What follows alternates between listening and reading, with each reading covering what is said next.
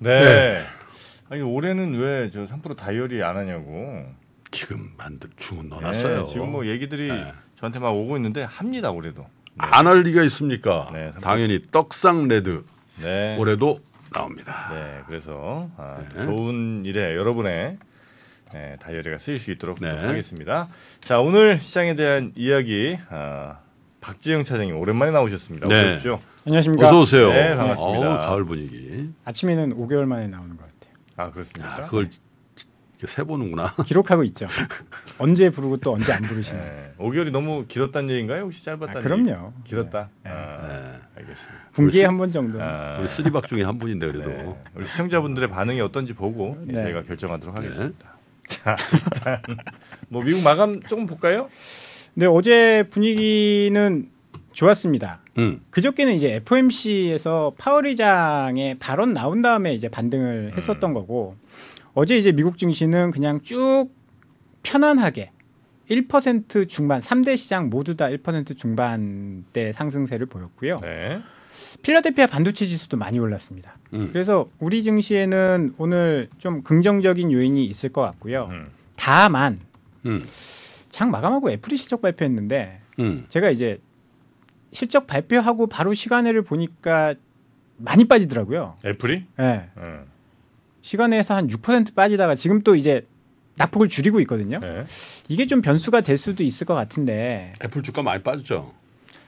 아 본장에서는 2% 올랐는데 아니, 아니, 그러니까 최근에. 예, 예, 실적 몇 네. 몇 몇 개월 사이에. 최근에 좀 빠졌죠. 음, 예, 조금 조정을 받았었는데 음. 실적에 대한 두, 려움이 조금 있었던 상황에서 실적 발표했는데 실적은 그래도 양호하게 나왔습니다. 음. 보고부터 먼저 좀 말씀을 드릴까요? 네.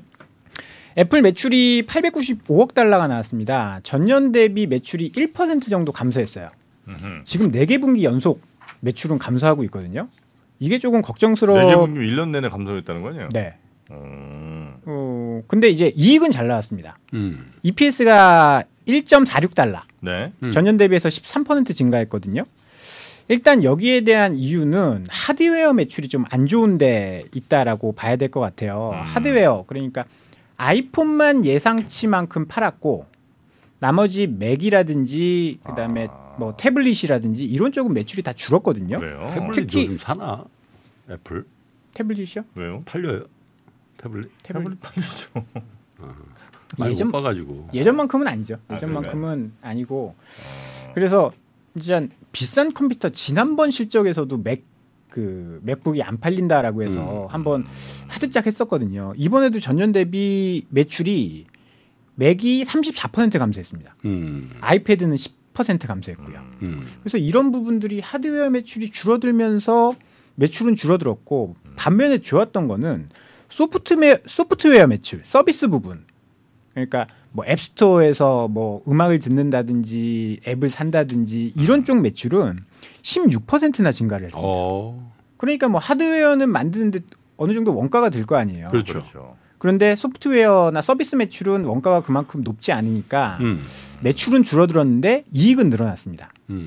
그래서 이 부분이 사실 요거를 좋게 봐야 되냐 하드웨어 매출이 줄어들면 결국은 소프트웨어 매출도 줄어들 수 있는 게 아니냐 이런 생각이 좀 들 수도 있고 다만 이번에 하드웨어 매출은 아이폰 15가 판매가 한 일주일치 분뿐이 포함이 안 됐다라고 음. 해요. 그러니까 본격적으로 판매된 건 포함이 안 됐다라고 해요. 음. 그래서 본격적으로 아이폰 15가 얼마나 잘 팔리느냐 여부가 이제 4분기 실적에도 영향을 좀 줄 수 있어서 음. 일단은 시간에서는 조금 조정을 받고 있어서 우리 증시에는 3% 정도 빠지나요 지금? 네 지금 음. 3% 정도 낙폭이 시작하자마자 쭉쭉쭉 빠져서 마이너스 6%에서 좀 줄여가고 있는 그런 음. 어, 모습입니다. 네. 근데 저는 애플 주식을 볼 때 팀 쿡을 좀 봐야 된다. 네, 음, 팀쿡 네. CEO 네. 주식을 팔았잖아.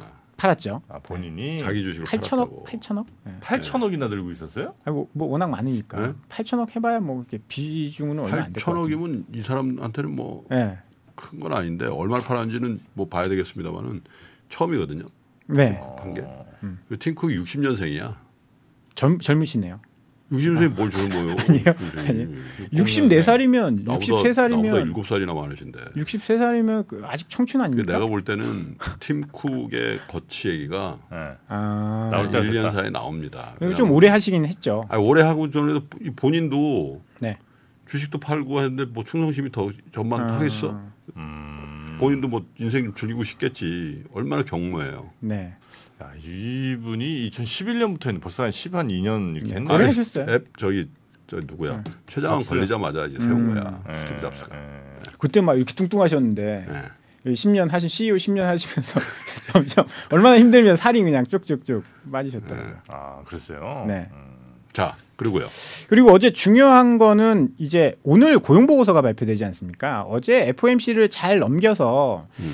금리 인상에 대한 기대 금리 인상 사이클이 종료될 것이다라는 기대감이 나오면서 음. 주가가 반등하고 있는 거거든요. 음. 채권 금리가 어제 오늘 합쳐서 미국채 10년물 기준으로 26bp가 하락을 했어요. 많이 빠졌죠. 네. 그러면서 이제 주가가 반등 나오고 있는 건데 중요한 건 오늘 고용 보고서 다음 주에 이제 CPI 이게 어떻게 나오냐가 중요한데 거기 조금 바로미터가 될 수 있는 지표들이 어제 발표가 됐습니다. 먼저 신규 실업수당 청구 건수 이게 매주 나오는 건데요. 5천 명 증가했습니다. 21만 7천 명 이게 예상치 21만 4천 명보다 조금 늘어난 수치거든요. 그러면 고용이 조금 둔화되고 있다. 음. 여기다가 크리스마스 챌- 챌린저 그레이 앤 크리스마스라는 이제 기관에서 감원 계획, 감원 보고서를 발표합니다. 기관 음. 그 기업들이 얼마나 많은 수치의 감원을 할 것이냐. 네. 이 수치가 발표가 됐는데 36,836명.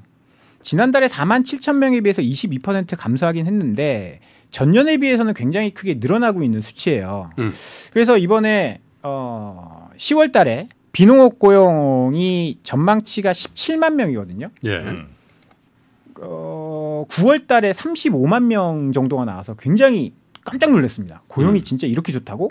그런데 이번엔 17만 명이란 말이에요. 그래서 고용이 조금 둔화되는지 여부를 좀 봐야 될 것 같아요. 만약에 음. 여기서 고용이 굉장히 또 좋게 나온다. 네. 그러면 이제 금리 인상 사이클이 끝났다라는 기대감이 또 약, 약해질 12월, 수 있거든요. 12월 네. 달에 올린다는 얘기 나오겠지 또. 그런 얘기가 또 나올 수 있기 때문에 오늘 고용이 어떻게 나오는지 봐야 되겠는데 음. 고용과 관련된 그 전에 나오는 지표들은 조금씩 안 좋아지고 있다. 음. 이것도 어제 상승에 좀 아, 기묘한 영향을 미쳤을 거다라고 보고요. 예. 실적 발표들이 있었는데 스타벅스가 스타벅스 일라이릴리 쇼피파이 뭐 실적이 다 좋게 나오면서 어제 음. 스타벅스는 9%나 올랐고요. 음흠. 일라이릴리는 4%, 쇼피파이는 22%나 상승하면서 미국 증시는 마감을 쇼피파이가 22% 올랐어요? 22% 올랐습니다.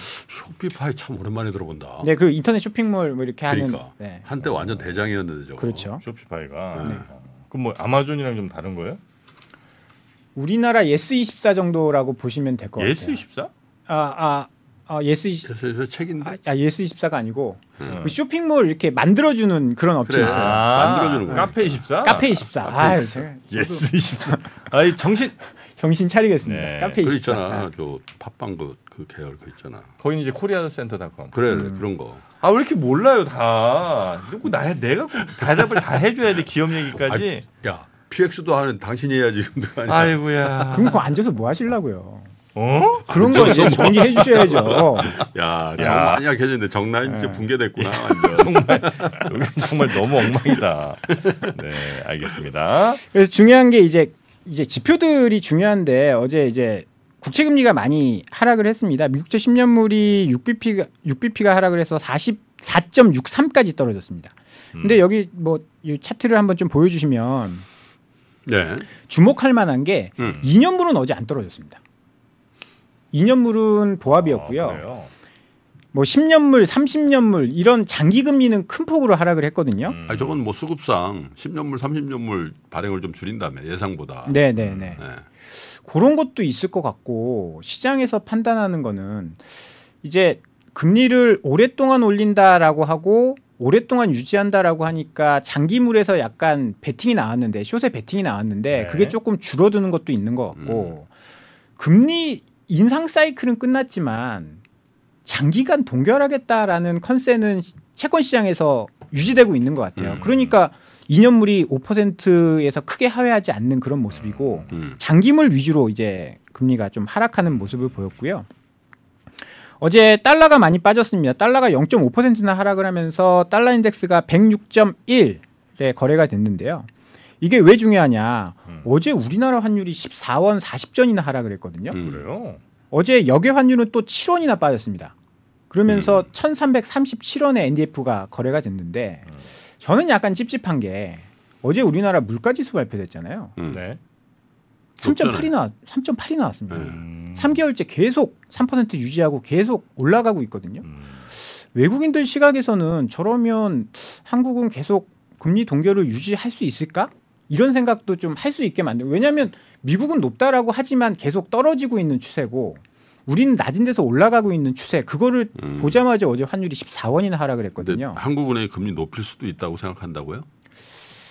그런 생각을 좀 아, 그건 못할 것 같은데. 그 정도 간신장일까? 이 총재님께서 이런 지금 경기 상황에서 금리를 올려? 아, 못한다.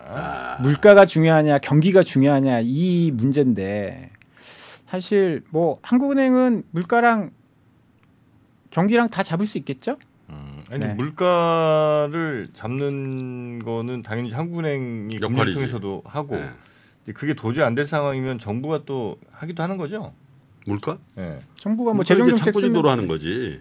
전화해가지고 예. 아, 공정위 한번 가동해봐. 담합 라면 담화부 담화부지가 있는 것 같아 당신들. 라면 그런 잡고 거지. 아, 네. 그렇게 하는 거예요.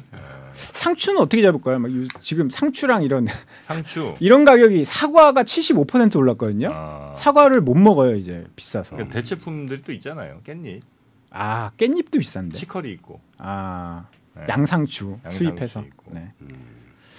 자 그래요. 하여튼 네. 그래서 금 우리나라가 어제 환율이 많이 좀 떨어진. 그러니까 네, 우리나라 원화 원화 가치 강세. 원화 가치가 올라간. 네. 이게 어떻게 보면 외국인 수급에는 도움이 될 수가 있습니다. 어제 오랜만에 외국인이 코스피 현물도 샀거든요. 음. 현선물 같이 샀는데 뭐 단기적으로는 외국인 수급을 좀 끌어들일 수 있다라는 장점도 있지만 음. 이게 만약에 한국은행의 통화 정책에 뭐 변화를 줄 수 있다라고 한다면 경기에는 조금 안 좋을 수 있는 음. 영향이 될 수도 있다. 네. 그렇게 좀 봐야 될 것 같습니다. 자 물가 봤고요. 네. 그리고 전략으로 갈까요? 네 전략 네. 한번 가봅시다. 네. 지금 사실 주가가 어제 그제 반등이 나왔죠. 어제 코스닥이 음. 4.5% 코스닥 150은 5%가 올랐어요. 그제는 사실 오른 것 같지 않았고 네. 어제는 진짜 오른 것 음, 같아. 어제 그냥 엄청 올랐습니다. 지금 사실 금리가 금리가 시장의 주식 시장의 방향성을 결정하고 있다라고 해도 과언이 아니거든요. 그렇죠. 네. 어제 미국채 10년물이 20bp나 급락하면서 성장주들이 대거 음. 급등이 나왔습니다. 지금 9월 이후에 미국 채권 ETF랑 나스닥 지수가 동일한 방향으로 움직이고 있어요. 요거 보시면 미국 ETF인데 TLT랑 QQQ, TLT는 미국 장기 채권 ETF고요. 음. QQQ는 나스닥. 근데 지금 같은 방향으로 움직이고 있습니다. 어제 반등 나온 것도 사실 어, 미국채 가격 반등이 먼저 금리 떨어지는 게 가격 반등이죠. 그렇죠. 금리 반등이 금리 하락 그래서 가격 반등이 먼저 나왔습니다. 이걸 보면 사실 고금리의 기업의 이자 비용이 음. 비용 상승 때문에 타격을 입힐 수 있습니다. 그리고 어, 개인은 소비에 영향을 받을 수도 있고 음. 어제 파월 의장도 FOMC 기자회견 이후에 기자회견 때 이런 이야기 비슷한 논조의 이야기를 했어요. 음. 금융 및 신용 여건이 더 긴축되면서 경제 활동, 고용, 인플레이션에 부담을 가- 줄 가능성이 있다라고 언급을 하면서 네. 금리가 빠져야 주가가 좀 오를 수 있다라는 여건을 어, 좀 만들었던 것 같고 음. 우리가 가만히 생각을 해보면 9월 이후에 조정을 받았잖아요. 9월 이후에 시장이 뭐가 달라진 게 있느냐 음. 보면 FOMC 뿐이 없었습니다. FOMC에서 생각보다 매파적으로 점도표를 찍었고 음. 그다음에 2024년도에 생각보다 금리를 많이 안 내려줄 것 같네. 이런 전망이 나오면서 국채 금리가 올라가면서 주가가 하락한 거거든요. 네. 그렇게 보면 채권 시장의 폭락이 음. 주식 시장에도 영향을 좀 줬다라고 보고요. 이게 만약에 채권 금리 강세가 유지가 된다라는 거는 음. 이제 경기가 굉장히 뜨거워야 되- 뜨거워야 되고 물가도 계속 높아야 된다라는 거거든요. 네. 네. 네. 근데 지금 3분기 성장률이 미국이 믿기지 않는 3.9%가 나왔지 않습니까? 음. 근데 4분기에는 2%대로 떨어질 것이다라고 보고 있고 채권 시장에서도 투기적 포기- 포지션이 많이 줄어들고 있어요. 쇼세 베팅한 그 투기적 포지션이 많이 줄고 있습니다. 네. 그리고 지난주에 빌 에크먼 그다음에 빌그로스 이 사람들이 나 숏포지션 다 정리했다 이렇게 얘기를 했잖아요. 음. 그러면 채권 금리가 빠지면서 주식이 올라갈 가능성이 충분히 있다라고 보고요. 주식이 워낙 많이 빠졌으니까. 음. 그러면 우리는 어떻게 해야 되냐? 아, 성장주를 사야 된다라고 봅니다. 지금 네. 아, 금리 내려간다고 혹은 금리 내려갈 기대를 한다고 본다면 성장주다. 네. 지금 금리가 올라가면서 네. 주가가 빠진 이유는 이익 때문이 아닙니다. 이익은 그 차후의 일이고 지금 주가가 빠진 지금 기업들 미국의 S&P 500 어닝 서프라이즈 비율 보면요. 네.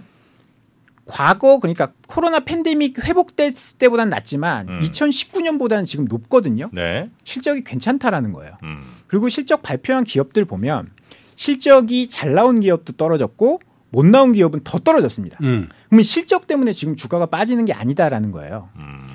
금리가 올라가면서 주식의 멀티플이 낮아진 겁니다. 음.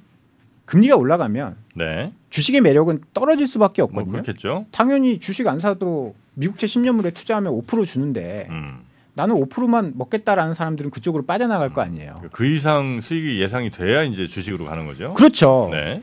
그래서 멀티플이 조정되면서 주가가 빠진 거기 때문에 음. 금리가 빠지면 멀티플이 올라올 겁니다. 그럼 멀티플이 높았었던 종목들이 지금 더 많이 빠졌거든요. 그래서 어제 주식시장을 보면 2차 전지가 급등했어요. 어제. 예. 음. 아, 그래요? AI 유료가 급등했습니다. 음. 이런 것들 성장주들이 굉장히 큰 폭으로 오르면서 워낙 이제 낙폭이 컸죠 최근에. 네. 맞습니다. 낙폭이 거의 낙폭과대. 음. 반토막 이상씩 났기 때문에 반등이 굉장히 강하게 나왔고 7월 고점 대비해서 3분의 1 나온 것도 많아요. 네. 3분의 1 된 것도 많습니다. 음. 어제 외국인들 수급을 보면 가장 많이 산 건 에코프로 BM. 그다음에 어제? 네. 아. 루닛 이런 성장주들을 어우, 코스닥에서 눈이, 음. 굉장히 많이 샀거든요. 네. 그런 것들을 보면 수급상이나 아니면 조정받은 폭이나 아니면 금리가 낮아서 멀티플이 올라온다라고 보면 지금은 성장주의 조금 비중을 조금 실는 게 외국인들이 많이 사는 건그숏 커버도 들어온 거 아니야? 그렇죠. 뭐 네. 쇼커버일 수도 음. 있고 한데 뭐 그거는 이제 따로 떼서 이제 확인할 수는 그러니까 이제 없으니까. 성장주 중에도 말씀하신 것처럼 정말 낙폭이 많이 커갖고 음. 아 이건 이 정도면 충분히 싼 가격이라 생각해서 이제 들어오는 것도 있을 수 있고 아니면 네. 성장주인데 좀 덜 빠졌어. 음. 그럼 얘는 야 저금 아니 고금리 시대에도 잘 버티는 성장주네 하면서 얘한테 제가 이제 살 수도 있잖아요. 네. 음. 어그 선택 중에는 어디에 조금 더 어, 무게를 두십니까? 어, 그거는 저는 따져봐야 될 것 같다라고 생각. 저는 2차 전지는 네. 지금 많이 빠진 2차 전지를 보는 건 괜찮은데 지금 그래도 오늘 연으로 봤을 때는 뭐 에코프로 같은 경우에는 거의 300% 정도 올랐거든요. 연초 대비. 연초 대비 그렇죠. 굉장히 많이 올랐어요. 근데 뭐 LNF나 뭐 삼성 SDI나 이런 거는 뭐 신저가란 말이에요. 음, 왜- 그런 것들을 보는 게 맞을 것 같고 실적이 개선되는데 빠졌다라고 하면 많이 빠졌든 적게 빠졌든 매수하는 게 맞을 것 같고 근데 실적이 빠지면서 떨어졌다 음. 그건 조금 뭐 안 좋다라고 봅니다. 아, 그건 이제 좀 기업들 봐가면서 음. 그렇죠. 봐가면서 해야죠. 네, 그건 이제 개별적으로 좀 선택을 좀 해보자. 예. 네. 알겠습니다. 음. 여튼 고금리에 대한 공포가 조금 줄어드는 시점, 요 네. 때는 아, 성장주다. 성장주다. 그렇죠. 음. 금리가 빠질 때는 금리가 빠질 목이 때는 매는구나. 아, 성장주에 많이 물려 계시죠. 성장주 목이 매일 음. 정도. 네, 어떻게 잘 알고 계시죠? 잘 알죠. 아, 그렇습니까? 정프로 다른 별칭이 있죠. 정성장. 정성장. 아니 근데 뭐 하나 좀 여쭤 이게 국채를 네. 30년이란 말이죠. 네. 우리나라 국채 30년도 있죠. 우리나라는 국채 30년 없어요? 20년인가? 네. 네. 30년은 없는 걸로 알고. 아 그럼 있는데. 국채 30년 샀으면 그건 미국 거예요? 네, 네. 30년도 있나? 그거 어, 모르겠어요. 있네 있네. 채권 네, 전문가세요? 있어. 아, 있어요? 요즘은 안 해가지고. 아, 30년. 국제 국고채 30년물 음. 있어요. 아 그러니까 제가 네, 30년을 30년을 샀는데 음. 그게 미국 채가 아니라 한국 채인 것 같습니다. 네. 한국채도 빠지지 않았나? 거의 비슷해요. 그러니까 그게 미국 채랑 같이 거의 움직이죠. 네. 음. 맞죠? 아니 똑같이는 안 움직여. 비슷하게, 비슷하게. 움직입니다. 네, 비슷하게는 움직이는데 똑같지는 않아. 아 그렇습니까? 30년. 네. 음. 30년이 이게 크잖아요. 그렇죠. 아시죠? 그렇죠. 네, 네. 채권 듀레이션, 듀레이션이 커서 네. 변동성이 크죠. E 듀레이션, 음. ETF. ETF. 네. 알겠습니다. 자, 아, 그래서 지금 우리 박지영 사장님의 결론은 지금은 성장주. 오히려 성장주에 관심 좀 가질 성장주에 때인 것 배팅을 같다. 해야 된다. 음. 어떤 단 분, 금리가 빠질 때. 예, 어떤 분들은 이제 지금 같은 때는 오히려 뭐 보험이라든지 좀 이렇게 방어주라든지 음. 뭐 이런 쪽들 좀 보자는 분들도 계신데 박정희 차장님 성장주 성장주입니다. 네. 예, 두 분의 대토론 격돌 한번 저희가 한번 준비해 보도록 음. 하겠습니다. 질 자신이 없습니다. 거기 저기 누구야? 거기 그 김대준 의원은 그렇게 얘기 안 하던데. 네. 아 같은 회사구나. 같은 회사잖아. 아 그거는 얼마 전에 쓴 보고서예요. 크게 하락하기 전에 월요일 날 그러니까 이번 달 초에. 나왔어. 월요일 날. 네, 이번 달 초에 네. 하락하기 전에 엊그저께 나왔어요. 아, 어, 월요일 같은 날도 회사. 아니지. 수요일 네. 날 나왔나? 수요일 날 나왔지. 수요일 날. 김대준 의원 응. 뭐 그랬던 것 같은데. 음. 내가 MC 할 때 나왔으니까. 11월 1일 1일인가 근데 그래. 시장이 급변했지 않습니까? FMC도 무색하다. 있었고 금리도 빠져- 아니 아니, 저희 그- 그분을 옹호하는 게 아니라 네. 이게 이- 뭐 전략하는 사람들은 시장이 바, 아, 바뀌면 또 다르게 또 볼수 있는 다르게 예, 거니까. 볼 수 있는 거니까요. 네. 두 분을 모셔볼까? 네, 두분 사내에서 한번 음. 피터지게 용쟁어토 한번 해봐. 네. 자 우리 박지영 차장님과 함께 오늘 아침 시장에 대한 이야기 좀 들어봤고요. 예. 어, 이번에는 근 몇 개월 만이라고 그랬죠? 5개월 만이죠. 5개월 6월 달에 만에. 아, 나왔으니까. 예, 다음에 요번에는 조금 이제 더. 3개월 만에 나오세요. 조금 더 길어질 가능성. 2024년 9월 달. 자 고생 많으셨습니다. 네, 감사합니다. 감사합니다. 복잡하고 어렵게 느껴지는 재무제표와 용어들 친절한 투자 멘토 사경인 마스터가 매주 새로운 콘텐츠로 알기 쉽게 설명해 드립니다. 재무제표 분석과 포트폴리오 구성, 뭐 양대 재무제표라고 그러면 대차대조표랑 손익계 한사가 있거든요. 매수 매도 방법, 이렇게 사는 게 좋겠네. 이렇게 사면 좋겠다. 근데 이렇게 살려면 뭘 해야 되냐면요. 나머지 3분의 1은 나도 봅니다. 어디까지 가는지. 실전 투자 팁까지 알려드립니다. 오직 3% 멤버십에서만 만나실 수 있습니다.